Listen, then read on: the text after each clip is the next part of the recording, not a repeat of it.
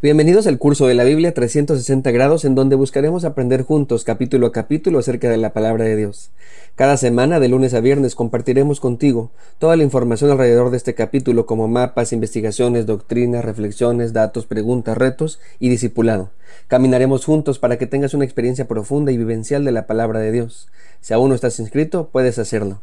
En esta ocasión nos corresponde Génesis capítulo 2.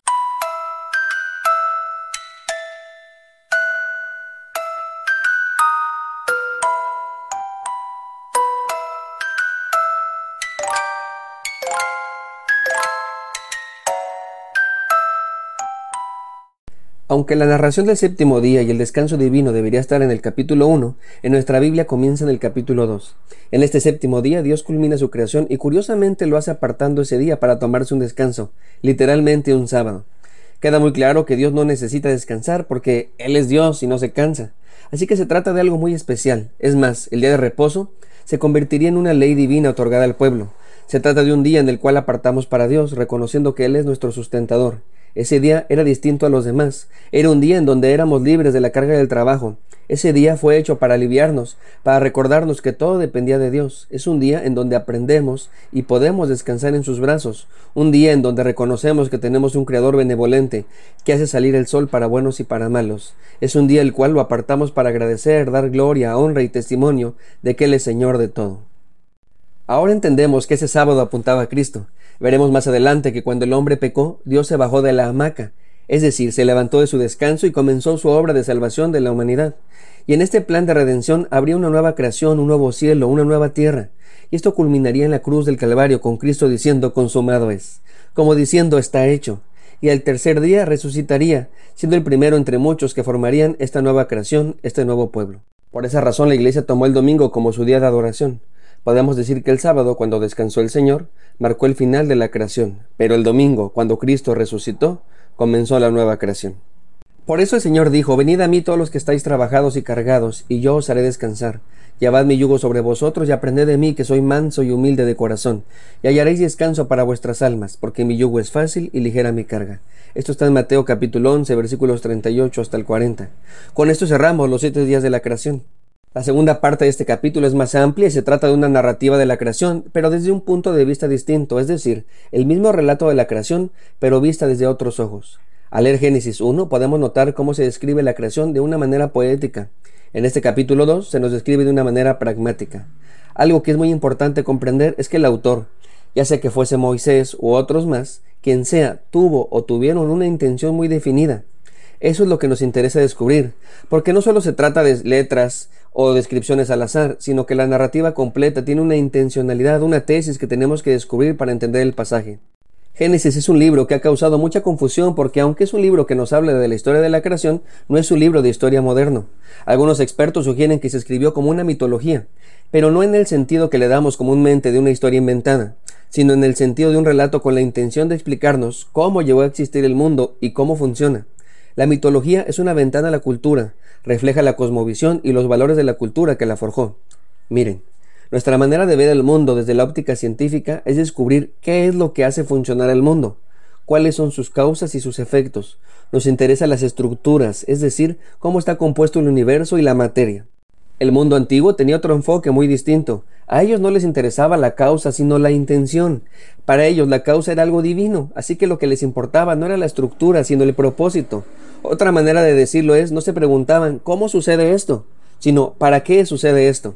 Por eso, a mí me gusta más el término memohistoria, es decir, detrás de los hechos históricos reales, construidos en la memoria de un pueblo, es decir, la tradición oral, se crea o se construye una narrativa funcional. Esto está muy marcado en los primeros once capítulos de este libro, sin embargo, lo podemos notar en todo el libro. Un ejemplo de eso es la lucha que tiene Jacob con Dios mismo. Yo creo que la escena es verídica, pero tiene elementos que a simple vista se notan exagerados con la intención de enseñarnos algo. No sé qué opine usted, pero no concibo la idea de que un ser humano le gane a Dios en una pelea. Ahora bien, explico todo esto porque hay mucha polémica en las diferencias entre el relato de Génesis 1 y el relato de Génesis 2 o que si los días que narra Génesis 1 son de 24 horas o no. Pero entendiendo lo que acabo de decir, en lugar de enfocarnos en las diferencias, nos podemos concentrar en las enseñanzas. Este segundo relato ya no es tan poético, sin embargo, es más íntimo y detallado en cuanto a la humanidad. La descripción que se nos da de la creación del hombre, si supiéramos leer el hebreo, nos daríamos cuenta de que el lenguaje que se utiliza nos describe un alfarero que usa barro para moldear. También hay un juego de palabras. El texto dice que Dios forma a Adán de Adama. En nuestra traducción, nosotros leemos lo siguiente: Dios formó al hombre del polvo de la tierra. Este relato es similar a la que se encuentra en la épica de Atracasis, en donde se describe la creación del hombre hecha con barro, pero mezclada con la sangre de una deidad. Para los egipcios, las lágrimas de uno de sus dioses eran mezcladas con barro para formar al hombre. En el relato de Génesis es Dios soplando vida en el hombre. En Juan capítulo 20, versículo 22, Jesús también sopla el Espíritu Santo a sus discípulos, dando vida así a una nueva humanidad. A diferencia de nuestro pensamiento influenciado por los griegos, que creían que el cuerpo es tripartito en cuerpo, alma y espíritu, los israelitas eran dualistas, es decir, ellos solo tenían la concepción del alma y el cuerpo, no hacían una distinción entre el alma y el espíritu. Después de esto, Dios coloca al ser humano en un huerto. Es importante hacer notar el cuidado de Dios en el hombre. No lo arrojó al mundo, sino lo colocó cuidadosamente en un lugar fértil teniendo un cuidado especial de él. La vegetación serviría de alimento para el ser humano. Al parecer al inicio la humanidad era vegana. El huerto no es descrito ampliamente. Solo se nos dice que había tres tipos de árboles. El árbol de la vida, el árbol de la ciencia del bien y del mal y todos los demás, que como hemos dicho servirían de alimento. Si usted creía que el Edén era puro descanso y diversión, lamento decepcionarlo pero se le otorgó al ser humano la responsabilidad de cultivarlo y cuidarlo. El trabajo no fue resultado de la caída, el trabajo dignifica al ser humano y fue provisto por Dios desde su creación. Se ha intentado ubicar el jardín del Edén identificando los cuatro ríos. El más fácil ha sido el Éufrates. Hasta en la primaria la maestra Rosita nos hizo dibujar el río en un mapa mundi. Así que ese estaba papita. El problema son los otros tres. Aunque la mayoría de los especialistas identifican a Hidekel con el Tigris, pero Pisón y Ion no han podido ser identificados. Como solo tienen identificados dos de estos cuatro, las teorías de la ubicación del Edén están basadas donde se juntan el Tigris y el Éufrates. Una está en Irak y la otra en Turquía. Pero la realidad es que no se sabe la ubicación exacta del Edén. Habrá que esperar a que Indiana Jones o algún otro arqueólogo lo descubra. Dios le pide al ser humano que no coma del árbol de la ciencia del bien y del mal. Le explica que el día que coma de ese árbol va a morir. No voy a explicar mucho de esto porque lo veremos en el siguiente capítulo. Solo diré que la muerte a la que hace referencia no es física sino espiritual. Adán le pone nombres a los animales. Eso nos habla del señorío que tiene sobre ellos. Sin embargo, descubre algo muy interesante. Ninguno de ellos son buenos compañeros. La relación que puede tener con ellos es más utilitaria que íntima. Así que Dios le dice al hombre que no es bueno que esté solo y crea una compañera tan íntima que surge de él mismo. Aunque muchos expertos dicen que la palabra que tenemos como costilla en realidad no era literalmente una costilla, esa palabra nos ayuda a entender lo íntimo que sería esta relación. Por eso dice Adán, esto es ahora huesos de mis huesos y carne de mi carne. Esta será llamada varona porque del varón fue tomada. Adán reconoce que ella también es humana, pero al mismo tiempo nos dice que es distinta a él. Ella tiene su propia identidad.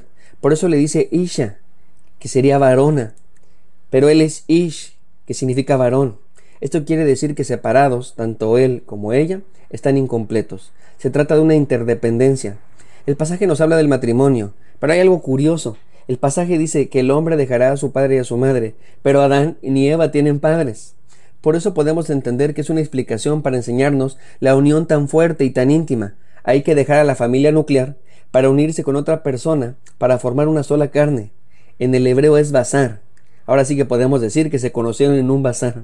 El texto es una joya en toda la extensión de la palabra y termina con broche de oro, diciéndonos que estaban desnudos y que no se avergonzaban. Ahora bien, uno podría decir demasiada información. Y es que yo no estaba interesado en saber si estaban desnudos o no, pero es una manera de decirnos, no les faltaba nada. A pesar de que estaban desnudos, ellos estaban plenos. Déjenme decirlo así. Aunque les hacía falta todo, hasta la ropa, no necesitaban nada, porque se tenían el uno al otro y tenían a Dios. Plenitud no es tenerlo todo, es no necesitar nada, es estar satisfecho. La pregunta que tenemos que hacernos es, ¿estamos satisfechos? Si la respuesta es no, necesitábamos entonces más de Dios. Necesitábamos un compañero o una compañera. Dios les bendiga, que tengan un lindo día. Si Dios nos da permiso, nos vemos en el siguiente capítulo.